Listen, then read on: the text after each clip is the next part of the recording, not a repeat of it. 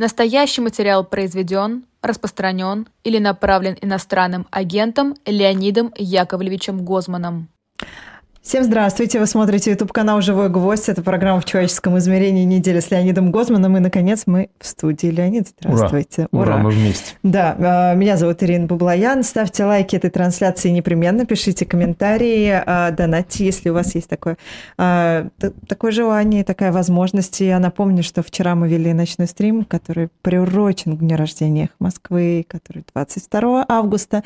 5 часов мы здесь с коллегами с «Эхо» беседовали, развлекали вас, отвечали на вопросы. Напомню только, что сбор идет еще до четверга средств в поддержку «Живого гвоздя». Ну что ж, все вроде бы я главное сказала. Можем, собственно, и начинать. Психология события у нас на этой неделе, разумеется, то, что произошло с «Голосом». И это, конечно, удивительно, как до сих пор, Леонид, их волнуют выборы. До сих пор их волнуют выборы. Это же фантастика просто. Выборы – это очень важно. Это очень важно. Это вот неправы те наши друзья, которые считают, что все это фигня там, и так далее. То есть, так, с одной стороны, это, конечно, все фигня. И, конечно, кто будет в составе каких органов власти, решают за большой красной стенкой в Кремле. Ну, или если речь идет о каких-то региональных таких структурах, значит, там, в каком-нибудь ведомстве губернатора. Это так. Но на самом деле выборы важны. И они к ним начали готовиться. Посмотрите, сейчас единый день голосования предстоит, так, а после, через полгода примерно, выборы Владимира Владимировича Путина на должность Владимира Владимировича Путина. Да? Вот. Значит, и они к этим выборам очень серьезно готовятся. И вот в рамках этой подготовки был разгромлен «Голос» и арестован Григорий Мельконьянц. Да. Это, конечно, в рамках подготовки. Теперь, если они это делают, значит, просто вот, знаете, они нам показывают по движению тела другого там, человека, мы можем определять там что-то про среду, в которой он находится, и так далее. Да? И вот они нам показывают, насколько это важно. Вы знаете, Осип Эмильевич Мандельштам когда-то сказал, что нигде так не уважают поэтов, как в Советском Союзе. Потому что, сказал Осип Эмильевич, только в Советском Союзе их расстреливают. Вот арест. Высшее признание. Это признание, да? А теперь вот... Причем, смотрите, «Голос» долгое время был таким как бы неопасным. Несмотря на то, что с 2013 года был иностранным агентом. И тем не менее, их пускали на совещания, их пускали в экспертные советы, они выступали, их даже считали какой-то, вот знаете, такой полезной виньеточкой. Ну, простите, казалось бы, это абсолютно полезная виньеточка даже для государства. Если вы уверены, что у вас Владимир Владимирович в любом случае избранный народом президент, то люди, которые следят за фальсификациями, ну что они там? Не найдут же они лишние 40%. Вы знаете, это, во-первых, если вы уверены, а вы не уверены. Вот, конечно, не уверены. Во-вторых, есть вот какой момент. Понимаете, вот наступили иные времена сейчас. И возникает вопрос, почему вообще выборы не отменили? Вот, собственно говоря, подождите, значит так. Все под контролем. Все. Цифры любые рисуем, да? Наблюдателей всех нафиг. Ненужных кандидатов либо не пускаем, либо сажаем, если они там как-то сильно трепыхаются. Голосование на пеньках провели. Что хотим, то и делаем, да? Ну, что не отменить выборы? Собственно говоря, вот в простоте своей Дмитрий Сергеевич Песков ровно это и сказал американцам. Собственно, чуть-чуть дурью маемся, деньги тратим. Мы что, не знаем, что Путин больше 90% получит? Да, ну, конечно. А вот нет, они почему-то не отменяют. И, почему? Знаете, вот. Мне кажется, вот почему.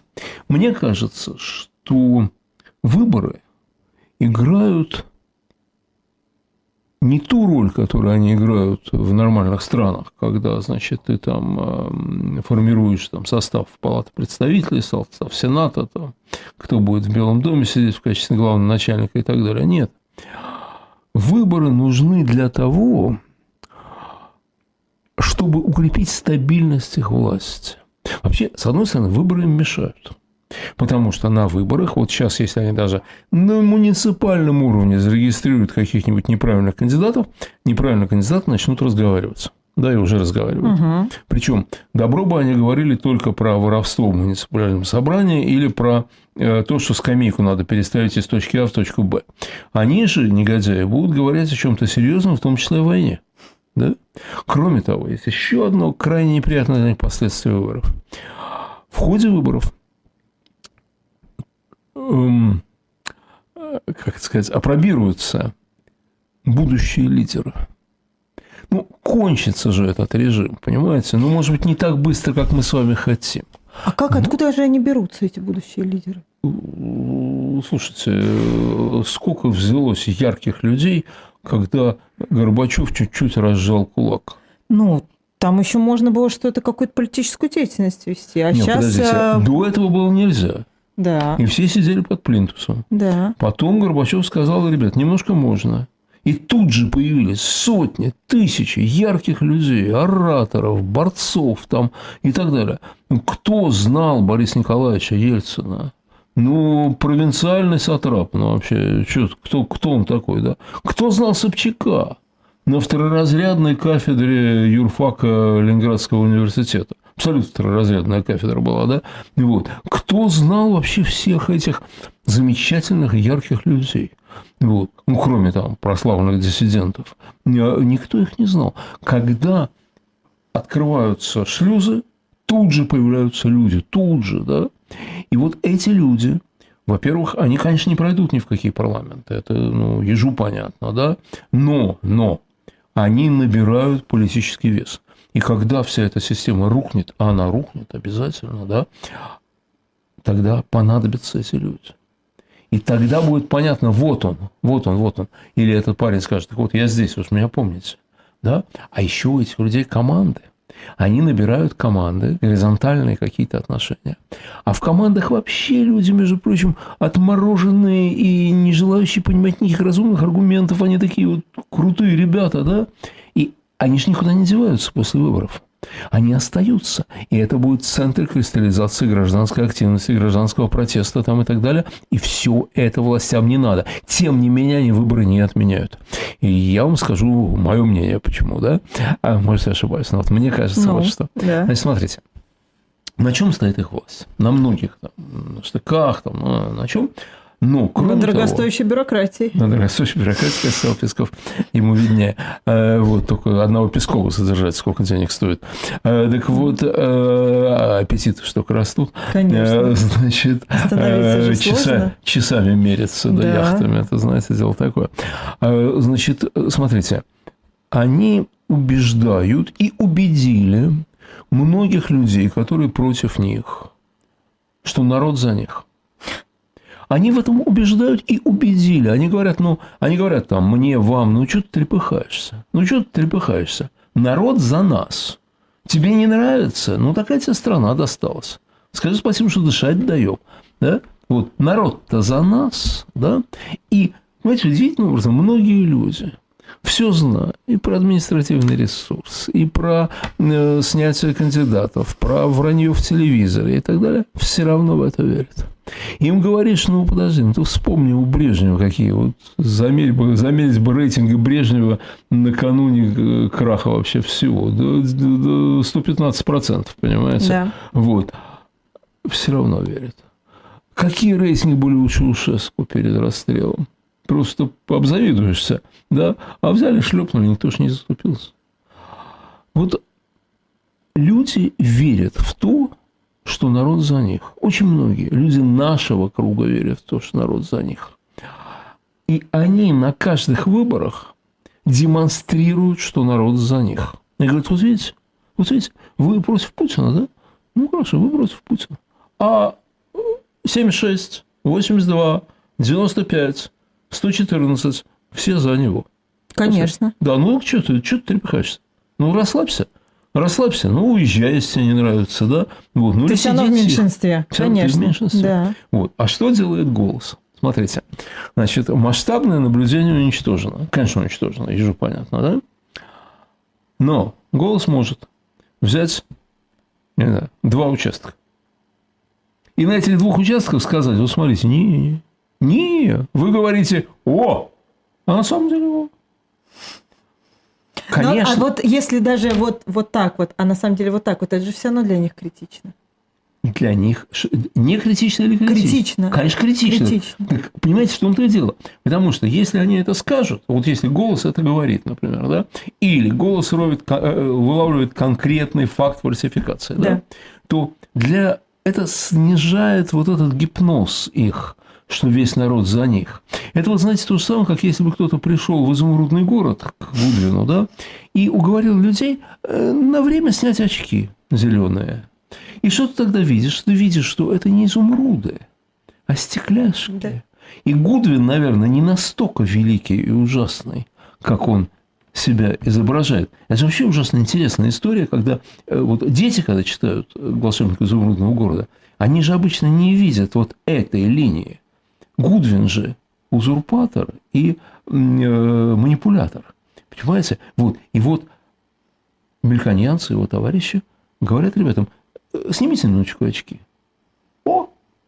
Не 80, а 60 или 50 или 40. 20 или сколько-то, да. Черт его знает сколько. Да? Значит, ребята вам врут. Значит, нет у них такого, кроме большинства, как они говорят, такого безнадежного для тебя большинства. Да? Вот. И, конечно, это терпеть нельзя. И за это его арестовали. За это разгоняют голос. Вы понимаете, ведь вот представьте себе воздушный шарик, да. Так, пусть даже очень большой, такой, да, вот, маленькую дырочку делается. И все. Все, нет шарика. Нет шарика. И вот Григорий Мельконьянц и его товарищи делали эту маленькую дырочку. И за это их преследуют, понимаете? И это говорит о том, что нет у них ни уверенности, и нет у них такого большинства. Ну, нету. Вот. И вообще... А может быть, они просто по-другому не умеют, Леонид? Не, ну что ж не умеют? Ну, они не могут. У них, вот знаете, как рефлекс уже такой, что неважно, там сколько у них на самом деле процентов, все равно нужно избавиться, а вдруг что? Это само собой, но потому и нужно избавиться, а вдруг... Ну, то есть так, там сочетание двух факторов, простите. Сочетание двух факторов. Во-первых, Владимир Владимирович Путин, его верные товарищи рядом с ним закончили высшую школу КГБ. Угу. Да? Это очень специфическое образование, это очень специфическое мироощущение. Да? И если есть что искреннее в этих людях, так это ненависть к свободе. Ненависть к свободе и удивление людям, которые не ходят строем. Если такие умные, что же строем не ходите, в конце концов. Да? Вот. И Владимир Владимирович всегда боялся любых выборов, всегда боялся любого народного волеизъявления. Вот. И причем любого, на самом деле, и на голосованиях. Когда его уговаривали в 2012 году, его уговаривали, я знаю просто, что его уговаривали такие, ну, вхожие к нему люди, что, Владимир Владимирович, вы выигрываете на раз. Не надо фальсификаций. Не надо фальсификаций. Вы будете президентом с реально народным мандатом. Не мандат будет не от спецслужб, а от народа. Да? Он побоялся. Естественно, да, он боится встречаться с людьми, он же боится разговаривать. Да? Вот. И если ему задают неправильный вопрос, он же теряется немедленно и впадает в ярость, да, и ведет себя предельно неадекватно. Помните, когда он якобы не узнал Шевчука? Ну, узнал, да. Конечно. Нет, не только что он узнал. Ну, Ир, да. Я знаю, как готовится совещание больших начальников. У большого начальника во время совещания лежит бумажка такая, так, на которой схема стола. И кто где будет сидеть. Кто где не будет сидеть, кто где сидит. Угу. Кто где сидит и кто этот человек, имя, отчество. Если у него день рождения вчера был, то это будет написано, чтобы Владимир Владимирович проявил, ну, любой другой начальник проявил... внимание, благородство, там, да, с его стороны. И так далее, понимаете? Или там, если сегодня день рождения, он поблагодарит, что... спасибо, что вы пришли в ваш день рождения, там, я вас поздравляю, там, тра-та-та, да? То есть, это просто была растерянность Шевчуку, да? Ну, Шевчук с кем-то вообще связался-то, дядя Володя? Вот, Шевчук, где сядешь, там слезешь, а я, говорит, Юра-музыкант. Да, ну, конечно. Господи, боже мой. Кто словом-то умеет владеть, а кто нет. Но вот одна линия, что они действительно боятся выборов, любых, и на всякий случай все затыкают. Другая линия, они действительно понимают, понимают, что у них не так все хорошо. И та же Памфилова, например, она знает, что такое настоящие выборы. Она избиралась, она на самом деле избиралась. Вот. И много там людей, которые еще остались в команде, которые когда-то избирались, которые все это помнят. Так что мне кажется, что вот они просто не уверены. А что им надо? К чему они на самом деле стремятся с выборами? Они стремятся к тому, чтобы все проходило не просто непрозрачно, непрозрачно – это вообще мягко сказано, да? Чтобы не было, спасибо, чтобы не было верифицируемых процедур вообще, понимаете? Чтобы вот что захотели, то и сказали, а как считали, не твое собачье дело. Какой-то наблюдатель, понимаешь, пришел вон, вот наблюдатель, да, ну и так далее, да? Они, собственно, по этому пути давно шли, они так провели референдум в Крыму.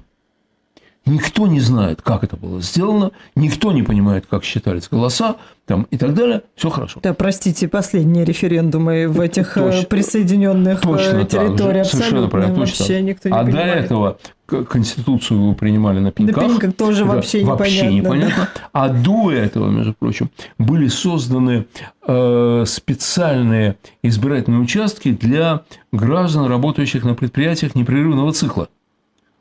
Ну, вам же надо проголосовать. И для вас делают участок. В Питере журналисты стали искать эти участки. Ну, интересно же, да? Нашли склад. Большой склад. Там участок, оказывается. Нашли дворника. Этого не дворника, а сторожа нашли. Нашли сторожа. Сторож... Не в курсе. Не в курсе, да. Нормально. А один участок, Ира, вы не поверите, был на кладбище. А, кстати, вообще неплохо. Прямо на кладбище. Я бы выборы, в принципе, там проводила. Слушайте, все покойники как один проголосовали за кандидата номер 5, за Владимира Владимировича Путина. Все как один. У покойников полное единство. Им это надо. Им уже все равно, конечно. Им это надо. А тут приходит... Им, кстати, не только на выборах им это надо. Им вообще это надо. Ну, вот смотрите... Сын Рамзана Ахматовича Кадырова совершил, как это, ратный подвиг совершил, дом спалил. Значит, пришел в СИЗО и избил Никиту Журавеля, это парень, который обвиняется в сожжении Корана. Да? Он его избил. Значит, высокопоставленные товарищи чеченские, Адам Цалимханов, потом какой-то министр национального чего-то, у них там, они объясняют. С одной стороны, как министр сказал, ну да, мы понимаем, правовое государство, закон, но есть же еще и чувства и обычаи, сказал он. И, в общем, оказывается, этот самый Адам Кадыров, 15-летний такой пухленький юноша, он поступил как настоящий мусульманин и настоящий чеченец. Вот что здесь интересно? Это предложение другой системы права. Система права, в которой нет законов, пусть варварских, пусть диких, но законов каких-то, да? А есть что-то темное, неверифицируемое в принципе, да, которое может толковать только первое лицо. Первое лицо говорит, это поступок настоящего мусульманина, настоящего чеченца. Значит, это так. Значит, это так, понимаете? Вот. То есть, они и... В этом хотят вот такой же неподконтрольности. И во внешней политике то же самое. Когда Владимир Владимирович принял историческое решение вмешаться в Сирию за каким-то чертом, да, то он забыл попросить разрешения Совета Федерации. Они забыли. Это написано в Конституции. Право на использование войск. Ну, бывает. Ну, бывает. Ну, память уже не та. Ну, потому что Совет Федерации дал. Господи, боже мой. Может, подумать, Совет Федерации дал ему разрешение за 40 минут, не задав ни одного вопроса вообще. Вообще ни одного вопроса, понимаете? Вот. Причем на всякий случай он дал ему разрешение без указания точки и без указания времени. То есть, Совет Федерации дал ему право применять войска Российской Федерации в любой точке мира столько, сколько он захочет. И вот это то, что им надо. Как они начали войну? Они же не знаем, зачем. Слушайте, а где начали амбиции? Какие? Ну, как, где амбиции? Где желание чувствовать себя важным, влиятельным? Но это же для людей, которые во власти находятся, это же важно для них. Конечно, это очень важно. Но это важно, а люди, находящиеся во власти, это очень важный вопрос, на самом деле. Люди, находящиеся во власти, должны получать подтверждение своей значимости от избирателей. Конечно, да? Конечно. И тогда они готовы послать вышестоящего начальника, вот, и сказать: ты мне не указ, да, за мной народ, да, и быть вообще такой весь из себя крутой, весь в шоколаде. Да? Вот. У нас примитивная схема. Да, у нас вся карьера строится иначе. У нас все зависит от верха, а не от низа. И губернатору наплевать, как к нему относятся граждане губернии. Главное, как относится, конечно, Владимир Владимирович. Ну, конечно, конечно. И поэтому для любых там чиновников его, да, они могут нести любую ахинею. Любую ахинею. Если ему понравилось, и он при встрече скажет: ну, молодец. В какой момент все такие жалкие стали, Леонид Яковлевич? Увы, увы. Увы. Вот. А в бюрократической системе все такие. Это нормально, на самом деле. Если все идет сверху, а не снизу. Если нет независимости, да? Если нет независимости, то все идет именно таким образом. Понимаете, им надо перейти в ситуацию, в которой у них власть по определению. Не потому, что ее кто-то дал, а по определению. Смотрите, как они ведут войну. Они мечутся между причинами. То ли русский язык, то ли лаборатории, то ли распятый мальчик, еще чего-то. И к чему они пришли в конце концов? Мы воины света, которые защищают дело Господа.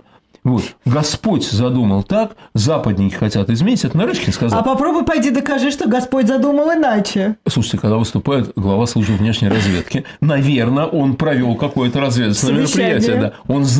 Он знает, да. Вы можете представить, что выступает там директор или там представитель, как он их называется, Моссада или ЦРУ, и вот такое несет, да, ты главный шпион страны, да, вот, и ты сообщаешь, что Господь создал человека по образу своему подобию. Это у тебя сводка последняя, да, у тебя последняя сводка такая, ты совсем идиот, да, ты чего несешь? Но самое-то главное здесь даже не это, а самое главное то, что они там пытаются его замысел исказить, а мы защищаем. То есть, мы воины света.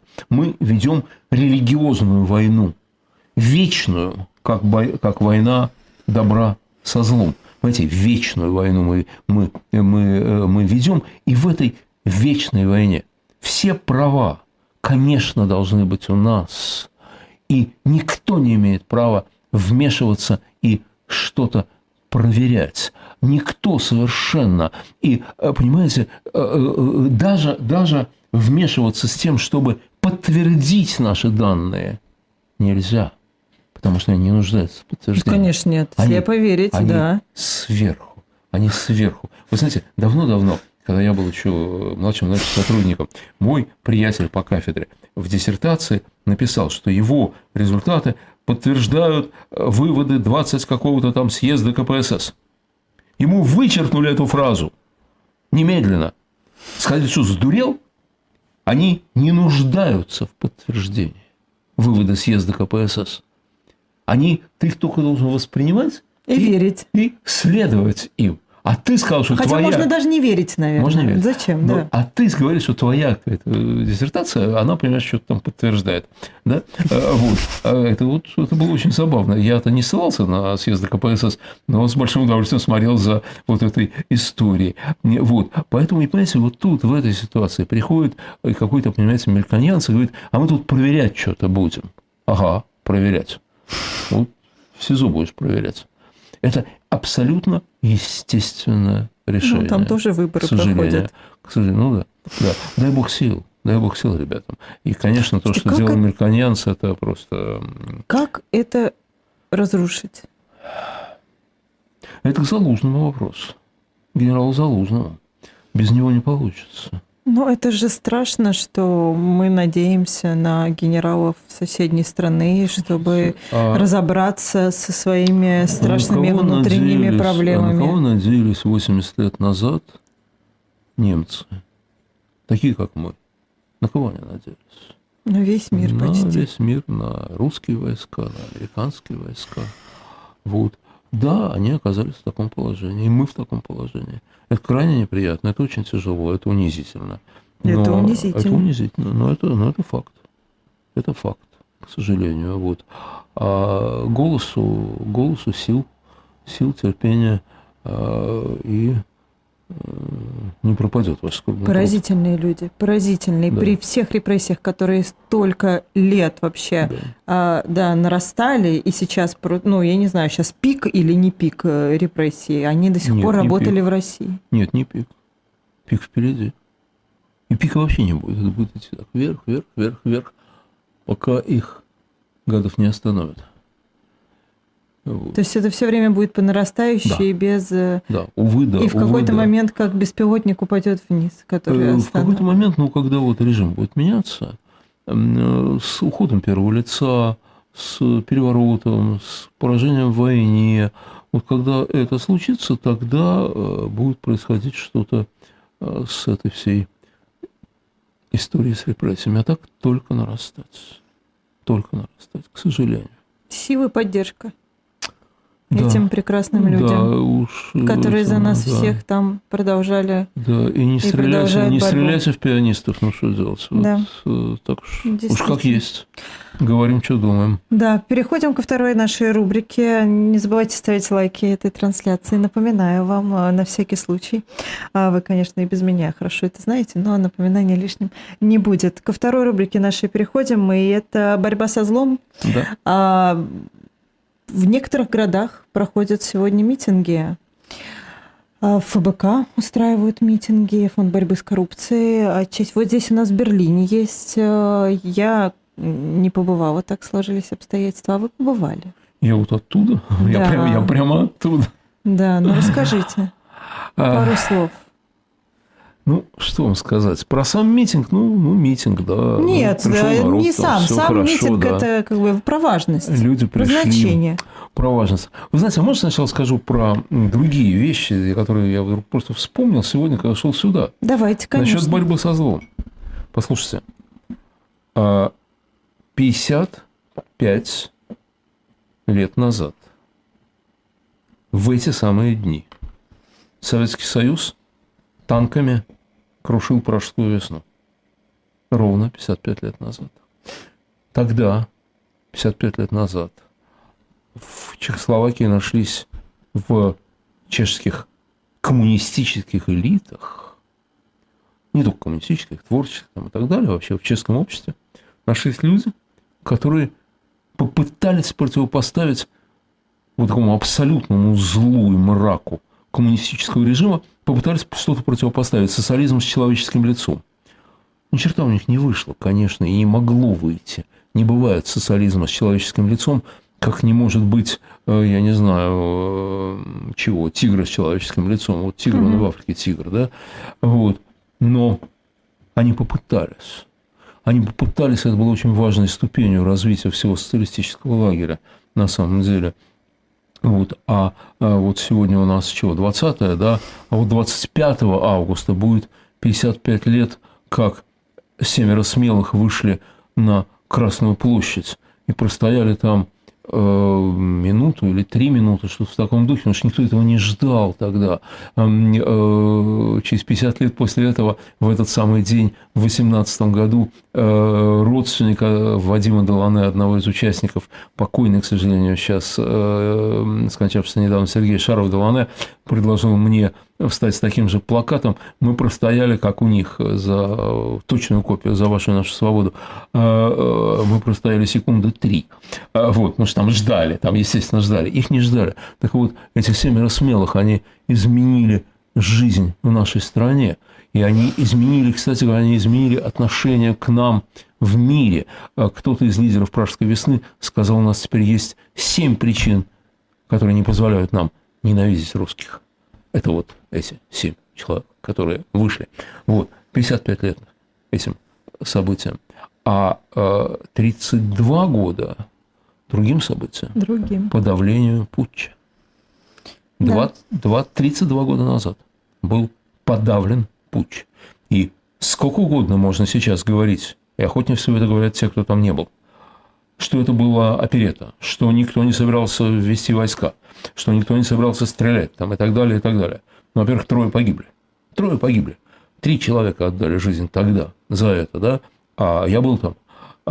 И я знаю, что все было всерьез. Все было всерьез. И если бы не 100 тысяч человек, которые окружили Белый дом, тогда войска вошли бы в Белый дом, расстреляли бы Ельцина. И вот все то, что мы имеем сейчас, было бы просто на 10-12 лет раньше, но без того, что удалось сделать за 90-е годы, а ведь много чего удалось, да? Вот. И тогда это зло было остановлено. Кстати говоря, день рождения «Эхо Москвы», которая да. и тогда боролась со злом, тогда, а возрождение «Эхо Москвы» вот в этой ужасной ситуации, это вообще фантастическая история. И это, конечно, вот такое победа над злом, которую совершили несколько человек, буквально несколько человек, в том числе вы, Ира, за что вам, так сказать, спасибо, восхищение и благодарность. Вот. Так что эта борьба вечная. Она идет всегда, и она никогда не заканчивается. Важно, чтобы люди не сдавались. Важно, чтобы люди не сдавались. И вот то, что происходит сейчас в нескольких, во многих городах Европы, этот митинг, организованный ФБК, «Путин убийца». Да? Ну, там разное рассказывают, то есть темпераменты ораторов и того, о чем они хотят говорить, о Навальном, не о Навальном. Там парень какой-то выступал сейчас, господи, откуда, что ли из Тюмени, то ли из Томска, могу перепутать, там рассказывал о том, что у них происходит. Да? То есть, но рассказывают именно о борьбе. О борьбе. Все говорят об этой борьбе. Вы знаете, вот в чем смысл этих мероприятий? Ну, казалось бы, ну хорошо, ну, собралось некоторое количество вот, там, сотен или даже если тысяч людей, да, и прокричали «Свободу России», «Путин убийца», «России свободу», «Навальному свободу», «Путина в тюрьму», там какие еще там были кричалки, сейчас не помню. Ну, примерно вот такие понятные, да. Ну, и казалось, что еще изменится. Почему? Путин похудеет от этого? Нет, не похудеет. Аппетит не потеряет. Там, ну, и так далее. Казалось бы, все бессмысленно. Для да? себя? Чтобы себе доказать, что мы не сдаемся? Раз. Мы не сдаемся. Да? А мы должны сохранить самоуважение. Мы должны сохранить бессмертную душу. Кончится этот режим. Он кончится, ну, пусть не так быстро, как мы с вами хотим. Да? Может быть, может быть. Может быть, не все доживут. Но он точно закончится. И когда он закончится, мы будем восстанавливать свою страну. Мы будем ее восстанавливать. Да? Вы знаете, вот 80 лет назад в этой стране, где мы сейчас с вами находимся не по своей воле, в этой прекрасной стране, во главе страны стоял бандит и убийца. И банда бандитов стояла во главе этой страны, нацистов. Да? И да, они были тоже в безнадежной ситуации. Да, они тоже надеялись на вооруженные силы других стран, как мы сейчас. Но тогда им говорили, вот тогда им тоже говорили со всех сторон, что немцы – это проклятая нация, что Германия – проклятая страна, что ее надо уничтожить там, и так далее, и так далее. Им же это говорили на каждом да, углу. Да? Кто-то поверил, а кто-то не поверил и отстроил Германию. Понимаете? Посмотрите, какая замечательная страна сейчас. Да? Великолепная страна. После вот этого ужаса, после того, что они творили, после всего этого кошмара, они поднялись, потому что они верили, что это получится. Я тоже верю, что это получится. Да? И мы должны верить, что это получится, и мы должны сохранять вот это, сохранять себя. Да? И поэтому надо пользоваться возможностями говорить это. Но это не самое главное. А более что самое главное? Важно другое. Более важно другое. Нам очень важно объяснить нашим согражданам, хоть отсюда объяснять, кто виновен в их несчастьях. Вот слушайте, вчера, да, сегодня 20-е, вчера 19-го, да, во время налета на Чернигов Путин убил студента Черниговского политехнического, у него какое-то сложное название, но в просторечии называется политехника, Назара Ющенко. Он был единственный ребенок в семье. Его убил Путин вчера. Вчера Путин убил двух преподавательниц этого института. Одна гуляла с ребенком, ну, ребенок, видимо, не пострадал, потому что не сообщают, а другая возвращалась из церкви. А вообще он убил 7 человек вчера в Чернигове. А еще вчера он убил, кстати, сколько он убил сегодня, мы просто не знаем пока, это мы к вечеру будем знать, или к завтрашнему утру. Вчера он убил какое-то совершенно неизвестное нам количество, число украинцев, которые с оружием в руках защищают Родину. Вчера он убил видимо, еще большее число наших соотечественников, которых он туда кинул. Среди них есть разные. Среди них, наверное, есть военные преступники. Среди них есть кто угодно. Да? Это наши соотечественники, которых он убил. Путин убил вчера. Угу. Да?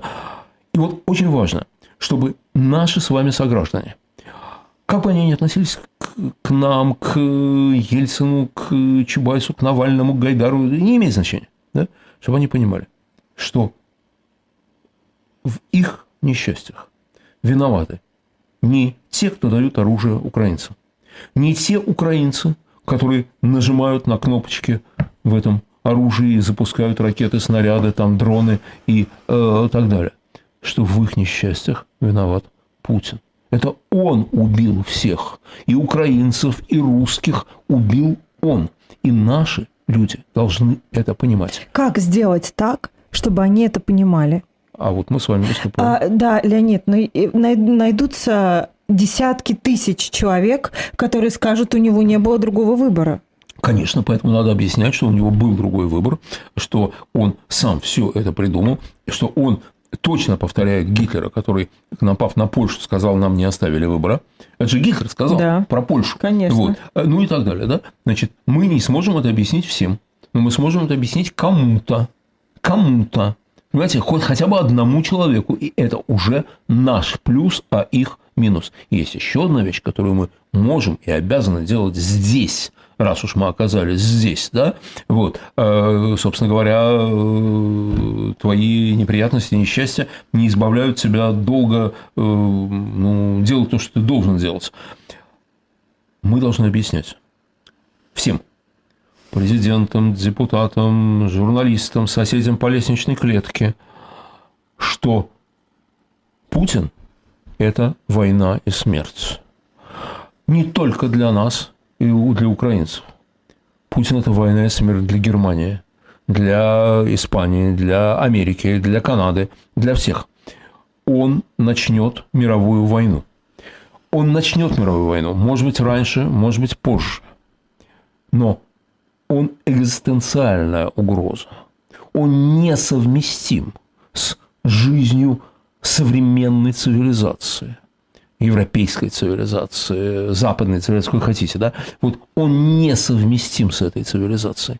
И они это должны понимать. Они должны понимать, что у них нет, вот так сложилось, что у них нет другого выхода, кроме как ему противостоять. Конечно, понятно, никто не хочет воевать. Никто не хочет своих людей посылать в бой. Конечно, никто не хочет, никакой политик этого не хочет. Да? Тем более, что у них демократия, тут же появятся всякие там демагоги, которые будут против этого и так далее. Да? Окей. Боритесь другими способами. Дайте украинцам. Дайте украинцам, уже Зеленский говорит, мы умеем пользоваться оружием, дайте нам его, дайте, ну не тяните, елки-палки. Вы дали танки, вы несколько месяцев думали, давать ли танки, да? Окей, за это время российские войска построили линии обороны. И эти танки не могут их пробить. Или там пробивают медленнее, чем хотелось бы, да? Дали ну, несколько месяцев... тоже дают такое количество танков, это, конечно. Да. Дали несколько месяцев назад, может, это бы изменило ход войны. Может быть, это изменило бы ход войны. Да? То есть, они должны понимать, мы, а объяснить это можем только мы, что это экзистенциальная угроза, что это такой режим, с которым нельзя договориться. У вас не получится, ребята, у вас не получится с ним договориться. У вас не получится откупиться от него, как у вас не получилось откупиться от Гитлера Судетами Австрии. Ну, не получилось, да? И сейчас не получится. Хотите жить? Боритесь с ним. Вот это... мы должны доносить, потому что мы это понимаем лучше, чем кто-либо другой, потому что мы Россию, в том числе путинскую Россию, не по книжкам учили в, там, где-нибудь в Гарварде, да? Вот. Мы жили там, мы знаем это, мы это чувствуем, у нас на кончиках пальцев, мы это точно знаем, да? Вот. И это на эту цель, как мне кажется, работают в том числе те митинги, которые проходят сегодня, сейчас в разных городах мира. Но их же не увидят люди в России. Ну как, не увидят фотографии, увидят что-то. А самое же главное – это люди в России. Нет, во-первых, их увидят те люди в России, которые смотрят за альтернативными источниками информации. Так они и так, мне кажется, на нашей с вами стране. Но они увидят, что люди не сдаются, что люди не опускают рук. Они это увидят, что очень важно, да? Они это увидят. Они увидят, что эмиграция – это не только те, кто ругаются между собой, а те, кто пытаются хотя бы говорить правду. И эти митинги увидит целевая аудитория здесь, на Западе. Это точно увидят. Потому что там есть корреспонденты, потому что там есть службы какие-нибудь там, я не знаю, как они здесь называются, но, в общем, МВД, не МВД, но, в общем, которые там что-то такое отслеживают, естественно, да, вот всякие там полиции наверняка за этим следят, вот это все докладывается, это все ложится в папочки, это увидит тот проходящий немец вот здесь, в Берлине, который проходит и спрашивает, а что тут? А ты ему объясняешь, чего тут? Я вот одному сегодня объяснял. И вот, мы нашли, слава богу, общий язык английский. Вот. И поэтому я смог ему объяснить, что это такое. А он толком не знает, нет, он знает, что война. Он знает, что война. Вот. Я ему говорю, а ты знаешь, что вот он убил студента вчера? Твоего ровесника. Вот такой же парень, как ты, да? Девочку маленькую, вот. 6 лет. Девочку. Вот. Ну, вообще, все вот это. Все вот это. А же он 500 000 человек уже убил на войне. 500 000. А сколько еще убьют? Вот, а здесь же демократия. Поэтому тот парень, которому я сегодня объяснял, может быть, на следующих выборах он поинтересуется, подожди, вот ты, вот, который претендуешь на Европарламент, ты Украине будешь помогать или не будешь? Не будешь? Я не буду за тебя голосовать. Потому что надо помогать Украине. Там, ну и так далее, да? Вот, поэтому нет, это все важно. Это все важно. Это капля, камень точит. Переходим к нашей третьей рубрике «По ту сторону событий». И что у нас сегодня по ту сторону событий? Вы знаете, у нас несколько вещей на самом деле. У нас несколько вещей. Люблю, когда так. Ну, что? Люблю, когда так. Да. А, на самом деле произошло несколько событий очень разных, да? Разных, которые, в общем-то, на самом деле про одно и то же. Ну, то есть так, там есть общий компонент, да? Есть некая общая латентная переменная. Но они, правда, очень разные. Смотрите, Элла Александровна Памфилова, председатель Центральной избирательной комиссии, сообщила подведомственному народу, что демократия в западном понимании нам не нужна. Не нужна. Это вообще красивая фраза. Это прекрасная фраза. Честная, главное. Абсолютно. Да, честная. Абсолютно. Что-то они, вы знаете, мне кажется, сыворотку правды они подсыпали. Песков сначала правду начал говорить, теперь Панфилова. Конечно. Прелесть. Вы знаете, я хочу воспользоваться этой возможностью, обратиться напрямую к Элле Александровне, с которой мы, в общем, неплохо знакомы были когда-то, да? Дорогая Элла Александровна, вас ввели в заблуждение враги Отечества. Демократия не бывает восточной или западной. Она не бывает суверенной или исламской. Она либо есть, либо нет. Более того, Элла Александровна, вы совершенно правы, демократия, в общем, нафиг никому не нужна. Она крайне неприятная, это крайне неприятная вещь. У нее есть 1+1. И был такой русофоб Уинстон Черчилль, который сказал, что ее единственное достоинство, что все остальные формы правления еще хуже, чем она. Вот. Это чистая правда, это чистая правда. Русофобы тоже иногда правду говорят. Вот. А то, что нам не нужна, вам в смысле, не нужна западная демократия, это мы давно знаем. Вот. Более того, вы знаете, Элла Александровна, нет ничего нового под солнцем. Когда я был пионером еще, вот, то я тогда уже слышал, что ихняя демократия – это прикрытие власти капитала. А настоящее народовластие, когда 99,98% за кандидатов единого блока коммунистов и беспартийных, это вот только у нас. Поэтому ничего нового не сказали. Это настоящая демократия. Да. Вот. Это, значит, одно событие. Да? Второе событие совершенно вот из другого ряда. Владимир Владимирович Путин провел совещание в штабе этой самой специальной военной операции в Ростове-на-Дону.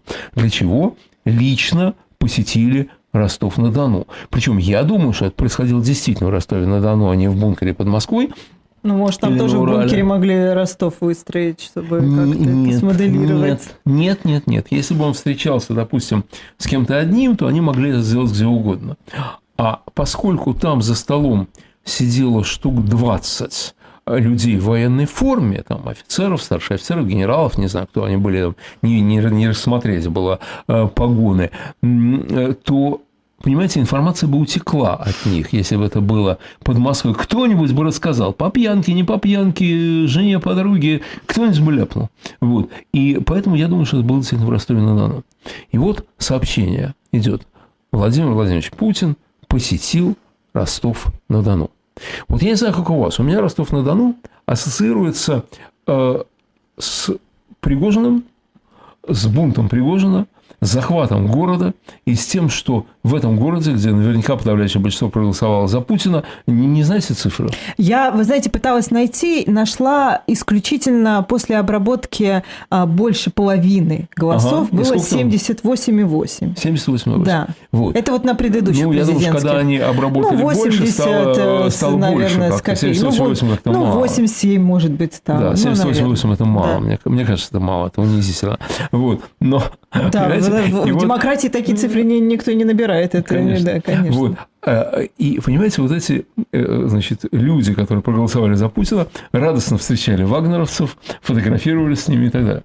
Вот для меня с этим связан город Ростов-на-Дону. Знаете, может, они не отличают. Ну, то есть, они не отделяют вагнеровцев от Путина.